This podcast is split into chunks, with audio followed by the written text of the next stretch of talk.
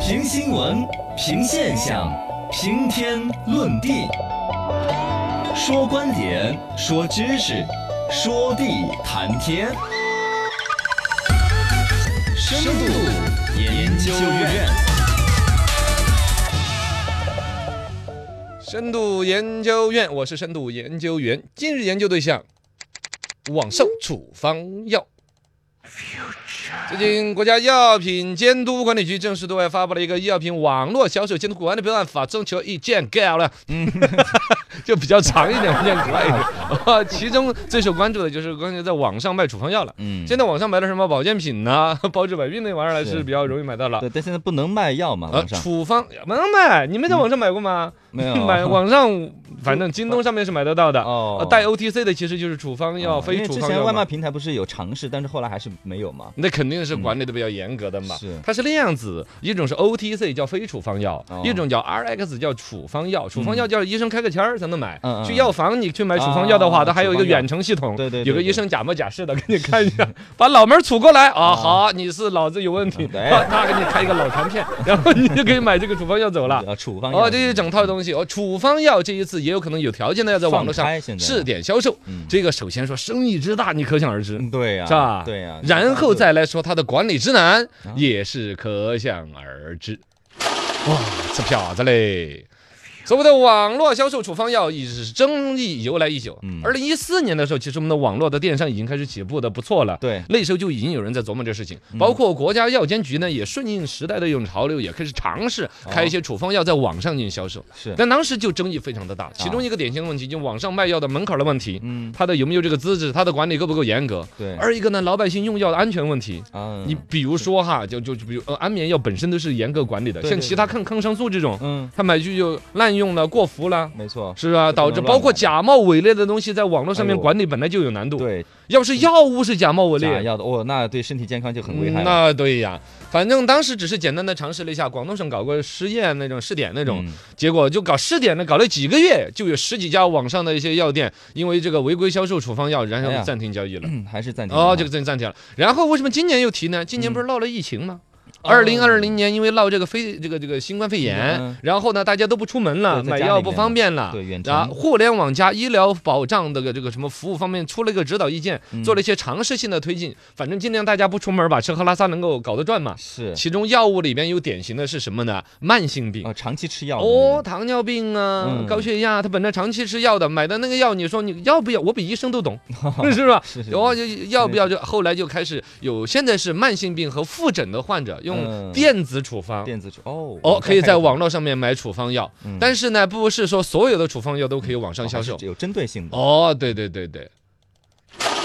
哇，嗨生意，这个生意真的是嗨的不得了，里面呢就有光怪陆离的一些灰色地带，反正呢是比较让人揪心的，也是对为什么搞那么多年搞不起来的一个原因。确实你现在已经网上的一些购药的 APP，大家可以看得到的也是比较多了，包括有段什么什么嘚儿嘚儿的卖药啊，嘚儿嘚儿当当噔嘚儿嘚儿嘚儿叮当的叮叮当还是叮叮，不是，哎，就是一个网站嘛。哦，一个网站，那个叮当快药，哦，你们你们小区没有吗？没有没有楼底下不是当时闹疫情的时候，突然楼底下就多摆了一个货架，是然后上面写“董大个叮当快药”。他其实一个拿这个货架摆在那儿宣传他自己，二一个方面小区摆外来的送外卖的什么那些嘛。嗯哦，那个东西他铺了很多，但最终好像生意也没有做起来。嗯现在本身的品牌像什么健客、七乐康、叮当快药，都反正在医药方面都希望能够整一笔，嗯包括像京东啊、天猫都是有医药这个圈儿的。嗯那么 OTC 的非处方药，反正在网上我是尝试着买过的。啊我是买过的，也还买比过较方便。哦，比较有保障一点吧。然后所谓的灰色地带，其实是主要在处方药这儿上比较弄火，嗯就是所谓的处方药肯定得有医生的处方的问得题。审核，那实际上网上现在不用处方，有的人也敢卖给你，嗯，包括医师的审核形同虚，你不要说网上那个医师审核形同嗯虚面设对。面去，对呀、你药店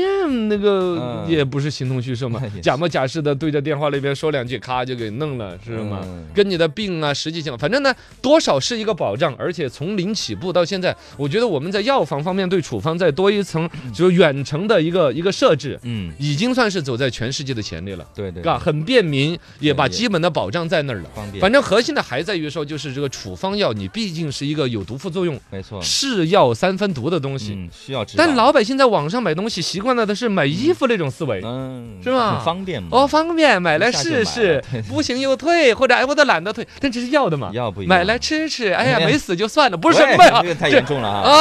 啊，这些东西就让人担心了。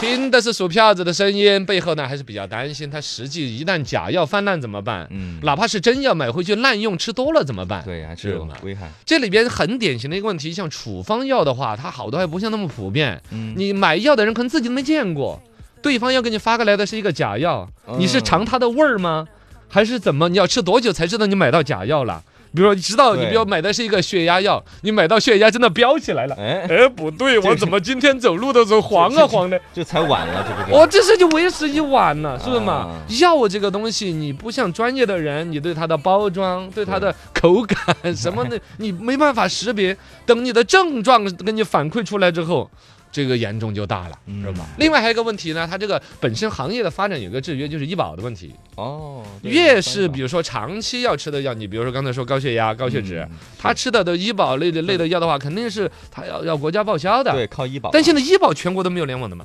嗯，你网上怎么弄啊？哦，那你想嘛报应是吧，你现在本身网络电商销售这发达，肯定说广东啊、杭州啊。嗯，哦，你倒是发达了，咔，你把全国人民的药都给这钱都给挣了。是，但我们这边的社保不见得认了，嗯社保又是跟各地的财政税收是相关系的。对你要这个的省份本身那么有钱，然后呢，在医保方面的这这消费能力各种嗯补充是这样子来设置的。啊异地哈，哦，你异地医保现在省内都是好难才全部全省的各个市统一了，对你，要到全国的每个省统一，嗯，那个对，难度可大了所以网上就有些这些阻碍，啊！阻碍反正比较大嘛。总体来讲，嘎，反正这个事情呢，可能最终时代的趋向还是说，能够通过网络远程的，把一些有安全保障的情况下的对不，非处方药已经慢慢放开，嗯处方药能够逐渐的越来越便利。安全和便利之间一旦达到那种平衡，发展和规范之间达到一种兼容，哎，这个事情还是代表着未来的趋势的。是的。